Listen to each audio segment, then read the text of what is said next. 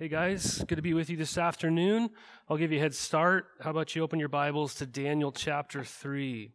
Daniel chapter 3 is where we are going to be and um, in God's Word together right now. I'm really looking forward to the picnic after all this, and I'm looking forward to community groups. And so um, I hope you will engage with those really important ways for us to be together in community. Uh, but right now, uh, we want to dive into God's Word together. Um, I, I, don't know about you, but um, I've consistently um, been in awe and enjoy, to some degree, reading about Christians who've been martyred for their faith.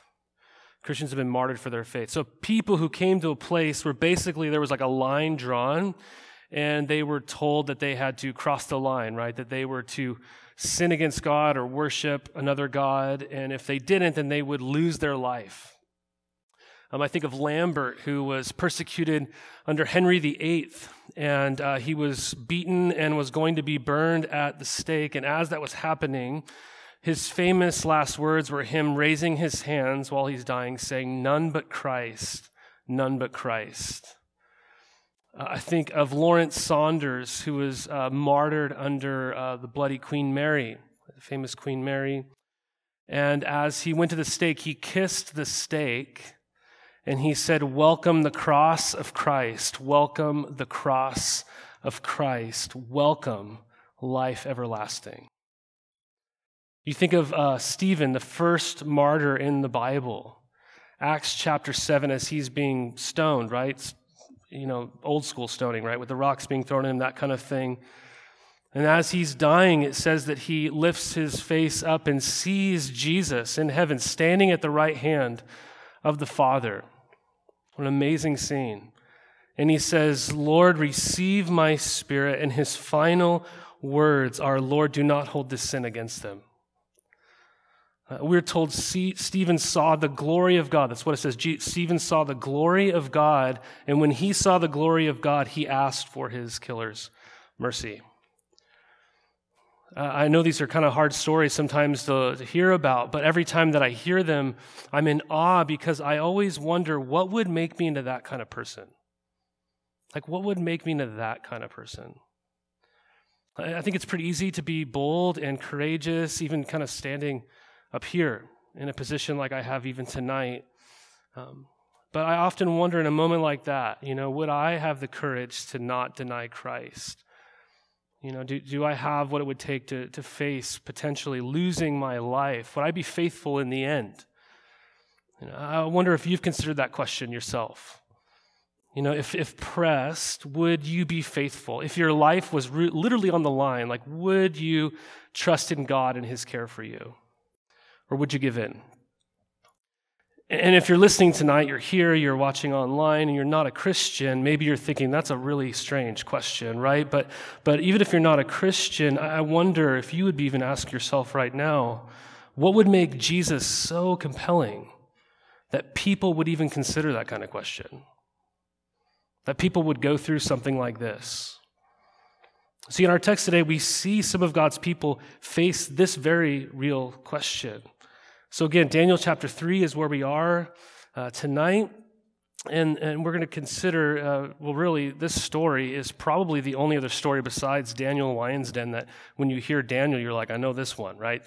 The fiery furnace episode, right? So that's where we are tonight. You've probably been excited for this week. But what we're going to do right now is I'm going to do what I did last week. I'm just going to read us the whole story, and then we're going to work our way through it. It's an amazing story. So, Daniel chapter 3. Uh, read along with me. Obviously, it'll be on the screen, I believe, for you, but I just really encourage you to grab a Bible, put in your lap, follow along even as we go through the service. There's some Bibles there in the back table uh, that I would encourage you when you come and you're like, oh, I forgot my Bible, grab that one, use it when you're here. And if you don't have a Bible, we'd love for you to take one of those home with you as a gift. Daniel 3, verse 1. King Nebuchadnezzar made an image of gold whose height was 60 cubits and its breadth 6 cubits. He set it up on the plain of Dura in the province of Babylon. Then King Nebuchadnezzar sent to gather the satraps, the prefects, and the governors, the counselors, the treasurers, the justices, the magistrates, and all the officials of the provinces to come to dedication of the image that King Nebuchadnezzar had set up. Then the satraps, the prefects, the governors, the counselors, the treasurers, the justices, the magistrates, and all the officials of the provinces gathered for the dedication of that image that King Nebuchadnezzar had set up. And they stood before the image that Nebuchadnezzar had set up. And the herald proclaimed aloud, You are commanded, O peoples, nations, and languages, that when you hear the sound of the horn, pipe, lyre, trigon, harp, bagpipe, and every kind of music, you're to fall down and worship the golden image that King Nebuchadnezzar has set up. And whoever does not fall down and worship shall immediately be cast into a burning fiery furnace. Therefore, as soon as the peoples heard the sound of the pipe, the horn, the lyre, the trigon, the harp, the bagpipe, and every kind of music, all the peoples, nations, and languages fell down and worshiped the golden image that King Nebuchadnezzar had set up. Therefore, at that time, certain Chaldeans came forward and maliciously accused the Jews. They declared to King Nebuchadnezzar, O king, live forever. You, O king, have made a decree that every man who hears the sound of the horn, pipe, lyre, trigon, harp, bagpipe, and every kind of music shall fall down and worship the golden image. And whoever does not fall down and worship shall be cast into a burning fiery furnace. There are certain Jews whom you've appointed over the affairs of the province of Babylon Shadrach, Meshach, and Abednego. These men, O king, pay no attention to you. They do not serve your gods or worship the golden image that you've set up. Then Nebuchadnezzar, in furious rage, commanded that Shadrach, Meshach, and Abednego be brought. So they brought these men before the king. Nebuchadnezzar answered and said to them, Is it true, O Shadrach, Meshach, and Abednego, that you do not serve my gods or worship the golden image that I have set up?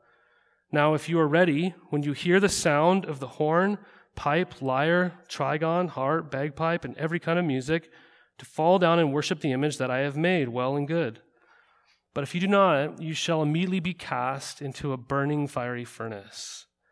And who is the God who will deliver you out of my hands? Shadrach, Meshach, and Abednego answered and said to the king, O Nebuchadnezzar, we have no need to answer you in this matter. If this be so, our God whom we serve is able to deliver us from the burning fiery furnace, and he will deliver us out of your hand, O king. But if not, be it known to you, O king, that we will not serve your gods or worship the golden image that you have set up. Then Nebuchadnezzar was filled with fury, and the expression of his face was changed against Shadrach, Meshach, and Abednego. He ordered the furnace heated seven times more than it usually was heated, and he ordered some of the mighty men of his army to bind Shadrach, Meshach, and Abednego and to cast them into the fiery furnace. Then these men were bound in their cloaks, their tunics, their hats, their other garments, and they were thrown into the burning fiery furnace. Because the king's order was urgent and the furnace overheated, the flame of the fire killed those men who took up Shadrach, Meshach, and Abednego. And these three men, Shadrach, Meshach, and Abednego, fell bound into the burning fiery furnace. The king Nebuchadnezzar was astonished and rose up in haste. He declared to his counselors, Did we not cast three men bound into the fire? They answered and said to the king, True, O king. He answered, And see, but I see four men unbound, walking in the midst of the fire, and they are not hurt, and the appearance of the fourth is like a son of the gods. Then Nebuchadnezzar came near to the door of the burning fiery furnace. He declared, Shadrach, Meshach, and Abednego, servants of the Most High God, come out and come here. Then Shadrach, Meshach, and Abednego came out from the fire. And the satraps, the prefects, the governors, the king's counselors gathered together and saw that the fire had not had any power over the bodies of those men. The hair of their heads was not singed, their cloaks were not harmed, and no smell of fire had come upon them. Nebuchadnezzar answered and said, Blessed be the God of Shadrach, Meshach, and Abednego, who has sent his angel and delivered his servants who trusted in him and set aside, set aside the king's command and yielded up their bodies rather than serve and worship any God except their own God. Therefore, I make a decree any people, nation, or language that speaks anything against the God of Shadrach, Meshach, and Abednego shall be torn limb from limb, and their houses laid in ruins. For there is no other God who is able to rescue in this way. Then the king promoted Shadrach, Meshach, and Abednego in the province of Babylon. There's three uh, clear movements in our passage uh, tonight. The outline should be on the screen for you. Um, but this is really the main idea, the thing that we really need to get across, that, that Daniel's trying to get across to us, and that's this you won't bow the knee in false worship if you are already bowing your knee to the God who rescues. You won't bow your knee in false worship if you're already bowing your knee to the God who rescues. This is key. And so, we see first is this call to bow. The second thing we see is this faithful few who won't bow. And then, lastly, we see a God who's actually worthy of bowing to. So, let's look at this call to bow in verses 1 through 7. We see in verse 1, if you want to look down there, that King Nebuchadnezzar, remember, he's the king of Babylon. He's conquered the Israelites. He's exiled these Israelite people, and, and now they're in this sort of pagan pantheon nation of various gods. And he has this great image of gold constructed, and we are told that this image was 60 cubits high and 60 cubits wide. Now, imagine you measure nothing in cubits this week, so let me help you out just for a second here. That's 90 feet tall, okay? 90 feet tall, so about seven stories tall, depending on probably how modern the house is or something. But, uh, but also very, very narrow is this image. Now, I did some research for us because we don't have anything like this in Gresham. I looked up the tallest buildings in Gresham, and did you know the tallest building in Gresham is the Quality Inn? Okay, so that's what we got here. That's the best reference point I have for you. Um, so maybe double the height of this, but way more narrow, okay?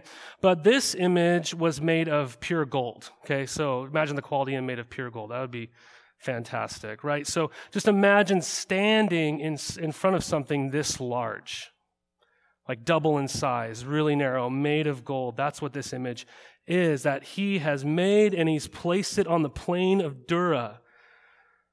Right now, it's really important to see that this image is connected to what we saw last week in chapter 2. Remember how Nebuchadnezzar had this dream that just troubled him really greatly. And in the dream, what he sees is this gold image, this golden head that represented Nebuchadnezzar and Nebuchadnezzar's kingdom. Right? And so there's all these other images. And, and what happens is this stone comes and crushes that gold head, that gold image, and all the other kingdoms that are represented in that image, and they, they just blow away like chaff. Right?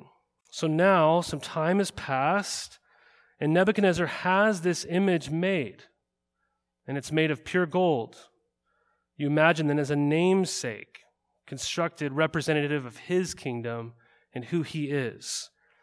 So I don't know, maybe we're just, Nebuchadnezzar just really doesn't understand the dream and its point that there's a stone that comes and crushes his kingdom, you know?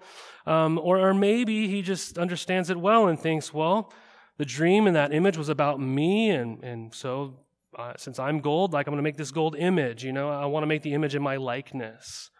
And that's exactly what he's doing. We see all these people gather to stand before this image, right? All these key leaders are standing before this 90 foot high image. Just think about that. But then we see in verse 4 that this is not all that they're called to stand there to do. That would not be sufficient.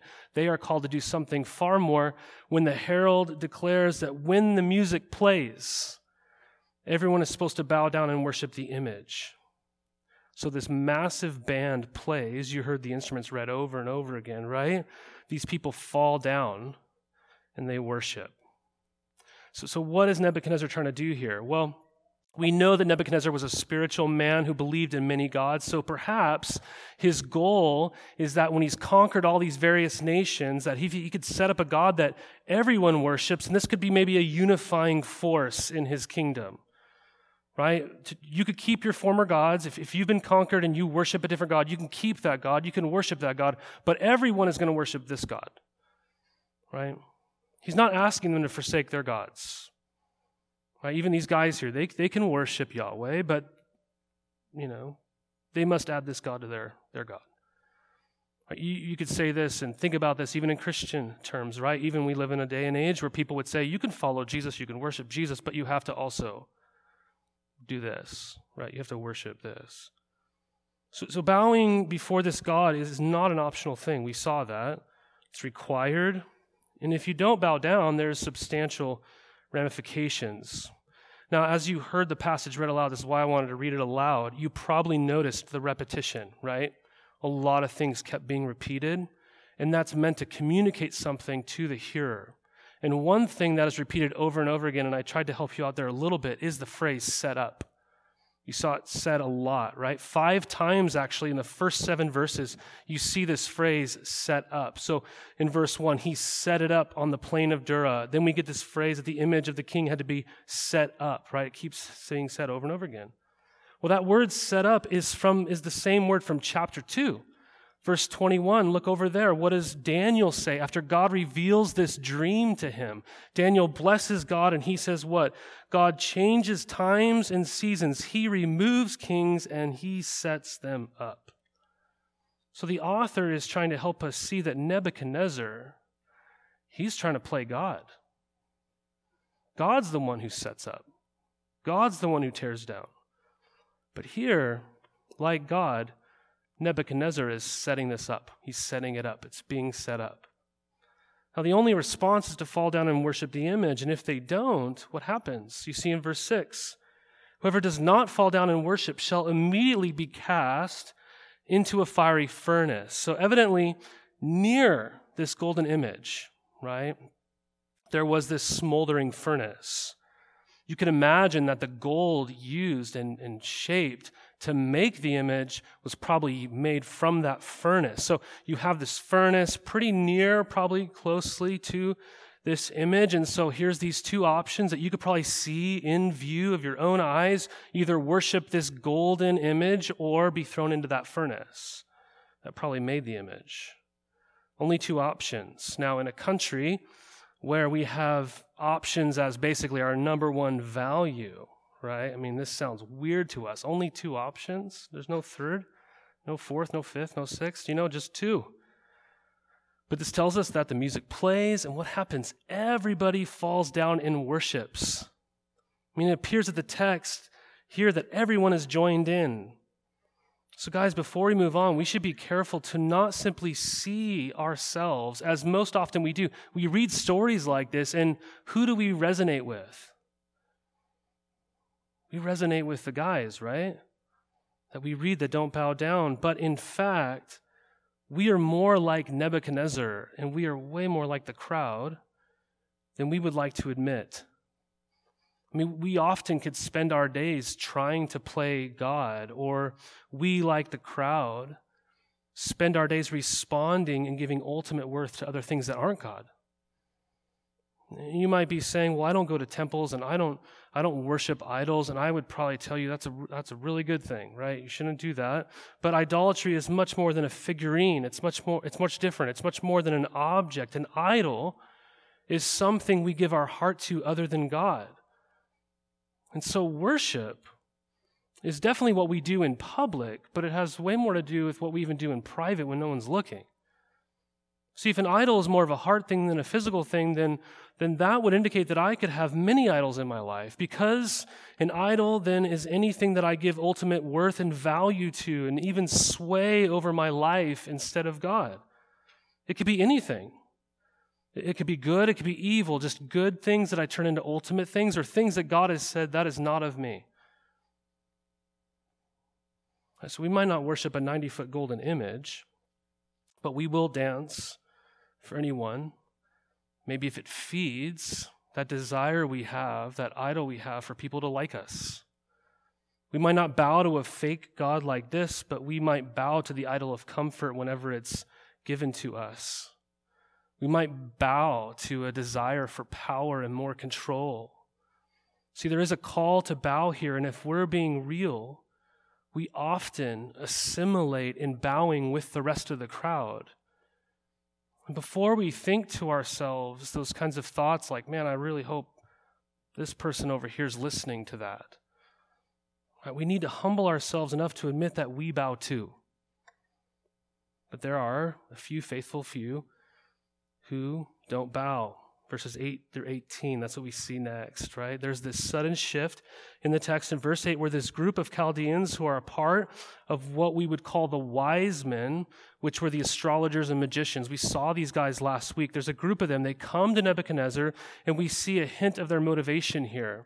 They have a malicious intent to what? Accuse the Jews. They come to Nebuchadnezzar and they say that there is a certain group of Jews that when the music's playing, they will not fall down, right? So we got some tattletales here, basically, right? And we see their motivation in verse 12. What do they say? Right? There's a certain, there are certain Jews whom you have appointed over the affairs of the province, right? Who aren't doing this. We saw last week after Daniel's success that, that he was promoted and he had his three friends promoted. And so we can imagine how this might have offended certain people that were longing for those kinds of positions, right? They might think, well, here, king, you are the one who promoted them, and now look, they're not even listening to you. But hey, we aren't disobeying you. I mean, maybe you could think of us next time it comes around for promotions. Right, so we're told repeatedly before this story that Daniel and his three friends, they continue to experience favor from God and favor from Nebuchadnezzar. I mean, all they've known in our story so far in the book of Daniel is success and is promotion. But that changes very quickly here. We see in verse 13. Look there. After Nebuchadnezzar is told this, he is in a furious rage. Right, we saw his anger problem last week. Apparently, this is a repeated problem. This guy's got an anger issue, it appears, right? What does he do? He has these three guys brought in for a sort of talk. He wants to have a talk with them, right? He's angry, but he gives them a chance to explain things, so he asks them, What does he say? Is it true? Right, do you really not bow down when everyone else was bowing down? So he goes, I'm going to give you another chance. Right? The music's going to play. Right? If you bow down, it's good and fine. Everything will be all right. Um, but if not, your consolation prize is a furnace. Right? right? If you do not worship, you'll immediately be cast into the fiery furnace. I'm going to give you one more chance. But then look what he says. Look what he says. This is very important in our text. He says, "And who is the God who will deliver you out of my hands?" You see that in verse 15. So he asks the question, but in asking the question, he really isn't asking the question. Do you see that? He's basically saying there is no God who can save you. Right? There is no God. He's making a theological statement. There is no one in the world that can rescue you out of powerful Nebuchadnezzar's hands. So Shadrach, Meshach, and Abednego, they face a choice. Will they bow down or will they burn? Will they obey their God or will they obey this king? And we see their response in verse 16. Right? They, what do they say? O King Nebuchadnezzar, we have no need to answer you in this matter. If this be so, our God, whom we serve, is able to deliver us from the burning fiery furnace, and he will deliver us out of your hand, O king. But if not, be it known to you, O king, that we will not serve your gods or worship the golden image that you have set up. You have set up. I've heard it said before that one mark of godly people, of godly Christians, is that they fear sinning more against their God than they fear suffering because of obedience to their God. That they fear sinning more than they fear suffering. They go, I'd rather not offend my God, and instead I'd rather endure suffering. That's exactly what these guys do. Well, they say, He will deliver us. They have great confidence, but if He doesn't, we ain't doing it still. Right? They, they have a hope in something that even goes beyond their own death.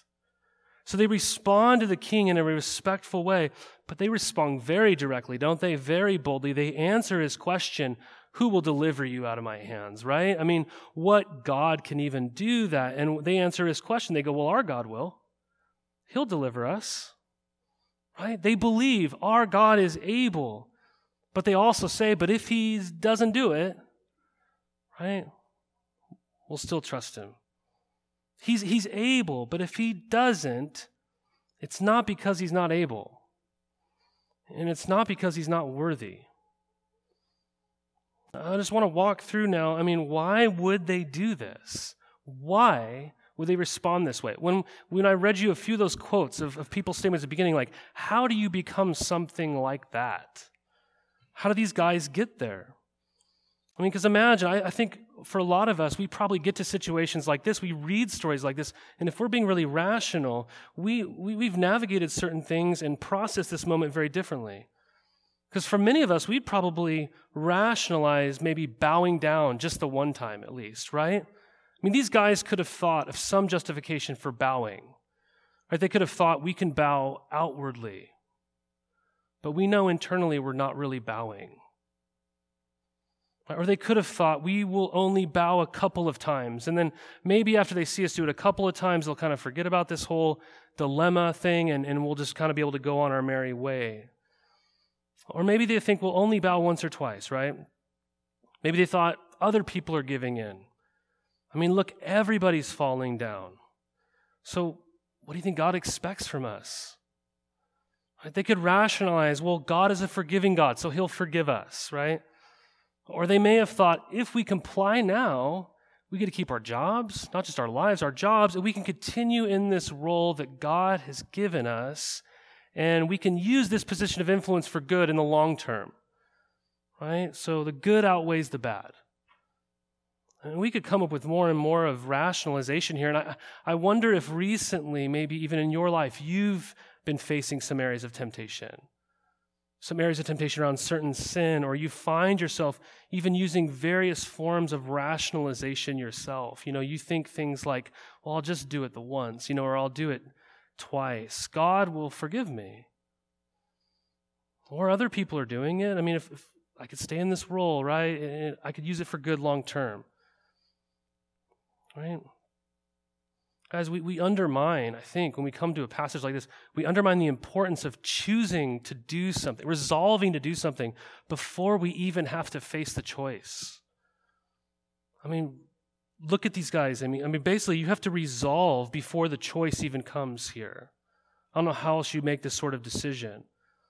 I mean, that's what these guys are doing. They're resolving. I mean, just think about these guys probably knew the Ten Commandments well. And so when the Ten Commandments were given to God's people, Commandment one is, You shall have no other gods before me. You know, Commandment two, do not make a graven image and bow down and worship it. So these guys are going into Babylon thinking, We ain't doing that. We know how we're supposed to live. Right, so there's a resolve here before the choice even comes.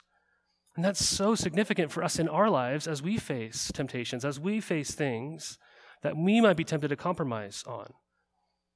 I mean, I'll be completely honest with you. It's, it's, it's main issue for me, right? I, I tell my wife, you know, I probably could lose like 20 pounds if I just stopped eating after my kids go to bed at night, you know?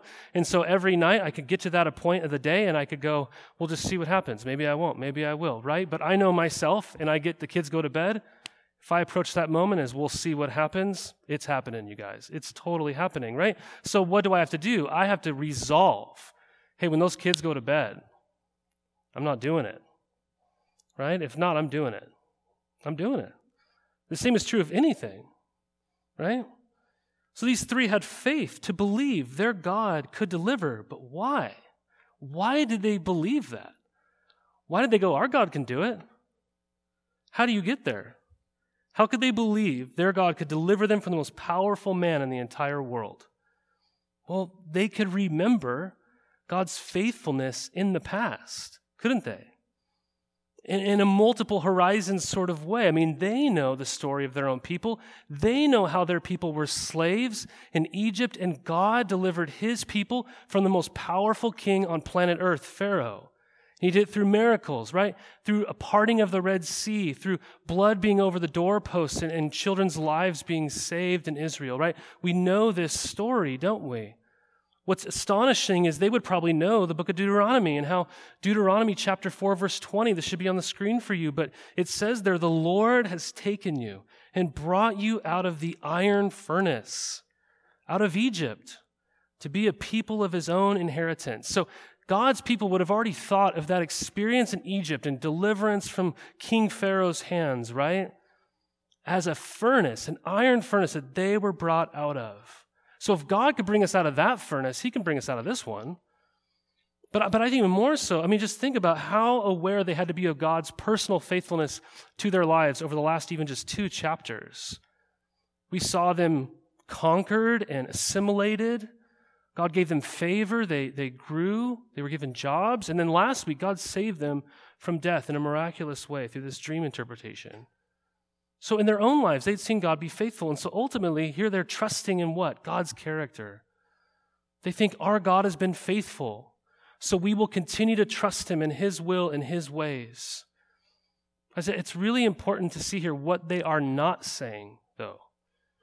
They aren't saying, look, we were faithful to not bow down. So God has to be faithful to us. Right? We were faithful, so God must, as a payment for our faithfulness, be faithful to us in a way that we want Him to manifest His faithfulness. That's not what they say. They don't claim to have in any way earned God's deliverance. They're just saying, we just trust our God. He's faithful. So, this is the exact outlook that you and I in our lives that we need to have. We need to set verse 16 through 18 and those astonishing words that they say deep into us so that we could be able to say, man, this is my heart. God is able, but if he doesn't, I'm not bowing. I mean, because there's, there's going to be times, you guys, where the whole crowd around you will bow. And it'll feel weird. And you'll stand out if you don't. So we need to have wisdom and resolve to know what's the right thing to do in God's eyes. So, how will you know not to bow? How will you know when not to die on a hill? I mean, I, th- I think as Christians in America, we, we think that stories like this they feel so far removed to us right? Because because i even just said something like you know uh, you're gonna maybe everyone's gonna bow down and you won't feel weird. But the ramification is not that you'll be thrown to a fiery furnace today right? So this feels distant from us. So it feels like a struggle to navigate areas of our lives where we're thinking is this me bowing the knee to something other than god Right? We struggle to discern what is persecution, what is temptation to sin, and what is optional.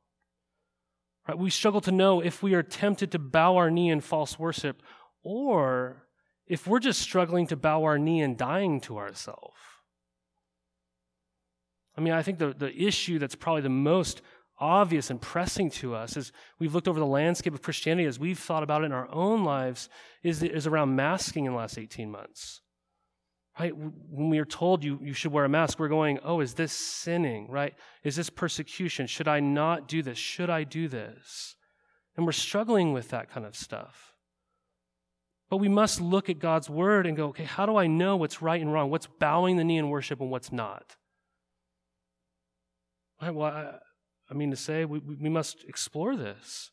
So here's a few questions for you and I to consider when we are trying to discern when should I bow the knee or when should I not, so to speak. When should I keep standing? Number one, the th- first thing we got to go to is this Does the Bible forbid this thing? Does the Bible forbid this? Meaning, is this sinning? Is God saying to me, it's sinful if you do that, right? That offends me. Right? This is this would be in terms of character and how I'm living my life. Is my character imaging the character of God? Am I not doing something God's called me clearly to do? Or, or am I doing something that God's clearly told me not to do? Basically, does Jesus look at my actions and say, You are sinning against me? Right? Then, then I, sh- I shouldn't do that. Right? I shouldn't do that. I mean, we, the Bible is so clear about many of these things. Like the book of First Thessalonians alone, it has these really helpful phrases in it that says things like, This is the will of God for you. And every time it says, This is the will of God for you, it's describing very clear moral things, right? Flee from sexual immorality. This is the will of God for you, right? Stuff like that. Right? We don't want to, in any way, though the temptation is very real in there, to read God's words and go, yeah, I know it says that, but we, we don't want to cloak God's commands in modern clothing of love and say, it's okay then, because I'm doing it to love this person. Uh, we all know this. Modern love says, do what you feel like you want to do, and it's unloving for me to say that I don't think that's what God wants you to do. Right? That, that's not an excuse to just ignore things that God's made clear. But secondly, I think the question we need to ask is Does the Bible promote an idea that is contrary to this? So there's times where the Bible doesn't say, thou shalt not smoke marijuana, right? And we have to wrestle with that, right? And so I'm so thankful for people like Todd Miles, who just recently wrote a book, Cannabis and the Christian. He's a professor over at Western Seminary, and he's doing that kind of work. He's saying, does the Bible promote an idea that's contrary to this? Because you have to wrestle with these kinds of things. I think another area where, where, we, where we can be clear on this is where, uh, when it comes to maybe the world's views and God's views of gender and sexuality. You know, does God promote a vision that's very true and contrary to what the world says is a vision around sexuality and gender? Right? Does the Bible is the Bible clear? And it is clear, right? That men and women are made in the image of God, male and female, right? It has a clear vision of gender, has a clear, clear promotion of that, has a clear promotion of marriage, right? It has a clear promotion of many things, has a clear vision for singleness and a goodness to that that God has made. So, does the Bible promote an idea that is contrary to what I'm being confronted with here? and thirdly, we get down even more so into areas of discernment, and we should ask ourselves Does God want this for me? The hard part with this one is, is uh, again, we're getting to less moral things here, and a little bit more discernment things, and you have to really know God, an intimate way to answer this kind of question. And you have to be able to do life in community with other people to answer this kind of question right? I mean, this is, this is kind of the equivalent of like knowing my wife over time and dating my wife over time. And through knowing and dating my wife, I learn the things that she likes and the things that she doesn't like. Right, so I've learned over time if I take my wife out to like get some tea at a tea house and I bust out bananagrams, she's going to go, this is the worst date ever, right? That's not going to go over well. But if I take my wife, you know, to dinner and kayaking in a Gregory Alan Isakov concert or something, she's going to go, This is great. You nailed it, right? But you learn those things over time as you do life with somebody, even like a spouse. The same is true with God. As we spend time with God, we learn about God's heart for us. And so at the end of the day, we're not just saying, What does God want for me in a way that I would look at that question and go, Well, what do I want for me? I'm sure God wants that same thing. But at the end, we need to know what God wants for us. And what is that? Well, it's ultimately to make you more like Jesus.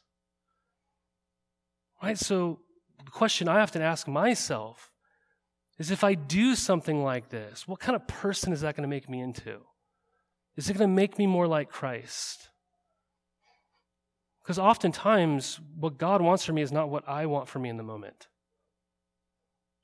I think of Joni Eareckson Tada, who's quadriplegic and uh, has written many books. She's an amazing, you know, athlete, and she wrote words like this: "God permits what He hates to accomplish what He loves." Meaning that there are things that God allows in my life because it's accomplishing something bigger. It's going to make me more like Christ. So again, where are you right now? What, what kind of things are you facing? Where's the temptation for you to compromise or assimilate? To give in and do what everyone else is doing, even though you know that you shouldn't be bowing the knee? Where are you even tempted to kind of cloak God's word that are clear areas and say, make it say something it's not actually saying? Where do you need to resolve before the temptation even comes? Uh, so, so we see people just bowing. We see a few who don't bow. They, they've discerned these sorts of things. And finally, we see the climax here. And that's a God worth bowing to in verse 19 through 30. So we see here that Nebuchadnezzar goes nuts. He's filled with fury, and he orders that the furnace is heated seven times the temperature that it's normally heated. So he basically says, heat it as much as you can. I mean, if we think about it, think about how rational that would be. If he really wanted to punish these people, he would say something like, cool it down just enough to where it would kill them over time, right? Like you would do something like that, not heat it up to where they just die instantly, right? Their, their anger is irrational, if you think about it. That's how upset he is. He loses his mind. So he has some soldiers even bind them and try to take them to drop them into this furnace, and it's so hot that they even die. That's how brutal the heat is. And then verse 23 is it all over? Did we just see some Hebrew martyrs? Well, the original hearers would have heard this story for the first time and thought, well, that's the end. I mean, if the guys who bound him up even got killed, right? No one survives the king's furnace. This is what the king would have thought as well. But then all of a sudden, verse 24, the king was astonished and he rose up in haste and asked, Did we not cast three in the fire? And they say, Yes, King, we did. He goes, Well, I see four men in there, unbound, they're not hurt, and the appearance of the fourth guy is like a son of the gods. They're not destroyed. That's troubling. But what's even more troubling is there's a fourth guy, and he don't look like the other ones.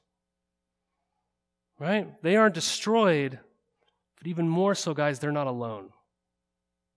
They're not alone.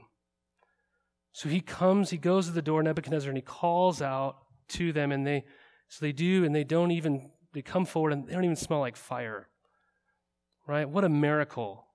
I mean, I roast s'mores for 10 minutes and I smell like a fire for like a week, right? I mean, and this is not, you don't have electric furnaces, right? This is not clean energy, you know, whatever. I mean, this is like coal, fire, I'm guessing, you know, that kind of thing. They don't even smell.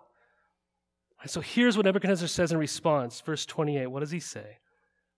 Blessed be the God of Shadrach, Meshach, and Abednego who has sent his angel and delivered his servants who trusted in him and set aside the king's command and yielded up their bodies rather than serve and worship any God except their own. Therefore, I make a decree any people, nation, or language that speaks against the God of Shadrach, Meshach, and Abednego shall be torn limb from limb and their houses laid in ruins, for there is no other God who's able to rescue in this way. So he speaks well of these three guys' God. And even makes a decree that no one could speak poorly of this God. So we're getting the picture here. Nebuchadnezzar, he's kind of dramatic, right? He's pretty extreme. There's no middle for Nebuchadnezzar. So, what happens in the furnace? Right, there's three thrown in, now there's four. Well, guys, the point is that we see that God is with his people in the furnace. Right, so who's the fourth? That's the question everybody asks. Well, we aren't told the identity of the person in the text. Maybe this is Jesus before his incarnation. That's what some people say. That Jesus was the one that is with them, and that's a reasonable conclusion. Or others think it's an angel, it's a messenger of God, but the point is the same. The point is exactly the same. God was with his people in the midst of their greatest suffering and threat. That's the point. When all hope was lost, when they're at the very end of their rope, right? God was with his people in the midst of their greatest suffering and threat. Do you believe that? Do you believe that? I'll never forget how C.S. Lewis, when he was going through all this suffering, I think related to his wife's illness especially, people asked him, Is this kind of suffering cause you to doubt in the existence of God? And he goes, No, it doesn't cause me to doubt in the existence of God, but it makes it causes me to believe strange things about God. Suffering can do that, can it? We begin to ask questions in suffering like, is God even here? Does God even care? Is he still good? But my gosh, you guys, God is with his people in the midst of their greatest suffering and threat. God drew near. God was with them in the furnace. He's faithful in the furnace. I mean, doesn't this echo the words of the uh, prophet Isaiah in Isaiah 43? When you pass through the waters, I will be with you. Through the rivers, they shall not overwhelm you. When you walk through fire, you shall not be burned, and the flame shall not consume you. These guys read those words which came a century before them, and they're like, I believe it. God is always faithful to his people. You read Peter when he writes to the spiritual exiles scattered across modern day Turkey, enduring horrible persecution under the emperor. He writes, Beloved, do not be surprised at the fiery trial when it comes upon you to test you as though something strange were happening to you. Meaning, like, if you're suffering, don't go, Why is this happening? This is weird. No, but rejoice insofar as you share Christ's sufferings, that you may also rejoice and be glad when his glory is revealed. Guys, these three men needed a Savior. Verse 15 revealed that. Who is the God that can deliver you? That's salvation language. And you and I need a Savior just like they did. But do you see who our Savior is? Who is the ultimate and truest fourth person in the furnace? Do you see? See, when, the, when you experience the furnace of suffering in your life, especially if you suffer for your faith in God, those are actually meant to be moments that press you into remembering Christ's suffering for you. That's why Peter writes, Rejoice insofar as you share in Christ's sufferings. Their sufferings remind them of what Jesus suffered for them. So we remember that Jesus entered a fiery furnace that was not lit up and turned up super hot for him. The furnace was cranked up, rightfully so, but it was cranked up because of me. And it was cranked up because of you. But still, Jesus entered it willingly, not because somebody had authority to throw him into it, but he willingly entered into it. Why? He entered into it not because we didn't bow the knee in false worship, but because we too all oftentimes do. But Jesus, the one who never bowed the knee once, and in reality, who every knee should bow to, entered the furnace of God's righteous, wrath against sin so that all who look to him and say, There is no other God who is able to rescue in this way, whoever is that kind of person who looks at him and says that will know that he will be with them even when they face moments of suffering where people laugh at them, laugh at you, and say, Who can deliver you from this? Oh my goodness, you guys, what, what are we facing today? What are you facing today? Do you know that God is with you in it? He's faithful in the furnace. I mean, if you are not a Christian, I want you to consider Jesus, who endured suffering and death so that if you were to finally turn and bow the knee to Him, you would experience salvation. So we look back now, you guys, not at some iron furnace in Egypt or some furnace in Babylon, but the furnace of the cross and we know that we have been delivered. So our God is Emmanuel with us today. It should change everything. I heard a story recently of a test that was happened in Nor- Norway where they tested these lab rats in this science experiment to see how long rats could swim. This is in the 50s, and these rats swam for about 17, 18 minutes and they give up. Right? And so finally they decided, okay, let's let's rescue these rats out of the water before they give up. And so these rats swam for 17, 18 minutes, and right before that point, before they were going to give up, they rescued them. They rescued them out of the water. And they took those rats that they'd rescued out of the water and they go, let's just see how long they swim now. And they put these rats back in the water. Sounds gross, right? I understand. I hate rats. Maybe you're like going to call PETA right now on the Norwegians. I don't know. But like they put these rats back in the water and they swim and they get to 17 minutes and they swim. They get to 18 minutes and they swim. They get to 20 minutes and they swim. 40 minutes and they swim. 60 minutes and they swim. They swam for 17 hours. And the only conclusion is the difference is these rats experienced rescue. And because they had experienced rescue, they could swim. Because even their own little rat brains they're thinking, it happened before. I'm just going to keep swimming. Guys, we are people made in the image of God, whom Christ has died for.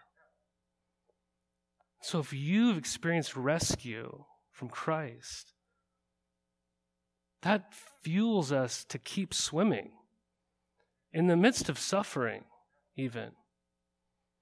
Because we know, well, he'll do it again. Even if I die, but even if, I won't bow the knee. I've been delivered. Right? So we need wisdom to know what the difference between bowing the knee in worship and bowing the knee and dying to myself is. I need that. How about you?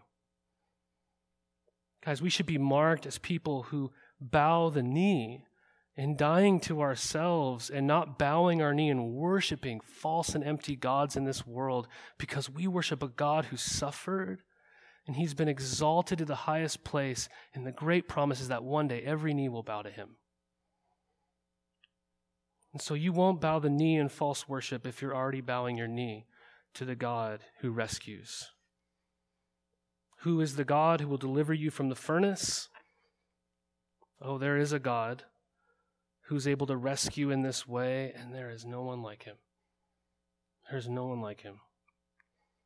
Let's all stand together as we pray.